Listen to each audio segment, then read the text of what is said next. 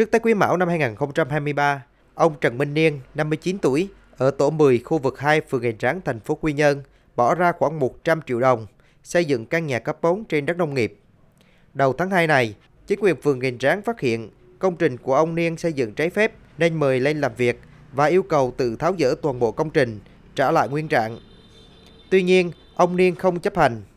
Sáng nay, 17 tháng 2, lực lượng chức năng phường Gành Ráng đã tháo dỡ căn nhà và yêu cầu ông Niên không được xây dựng trên diện tích này. Ngoài tháo dỡ căn nhà của ông Niên, lực lượng chức năng phường Gành Ráng cũng tháo dỡ hai công trình khác xây dựng trái phép ở tổ 10 khu vực 2.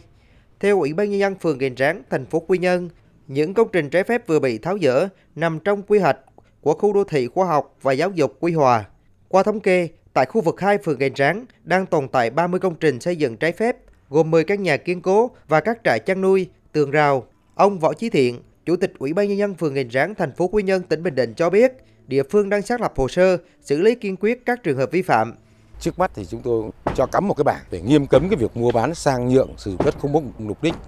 à, xây dựng công trình trái phép tại khu vực này, thường xuyên tuần tra kiểm soát.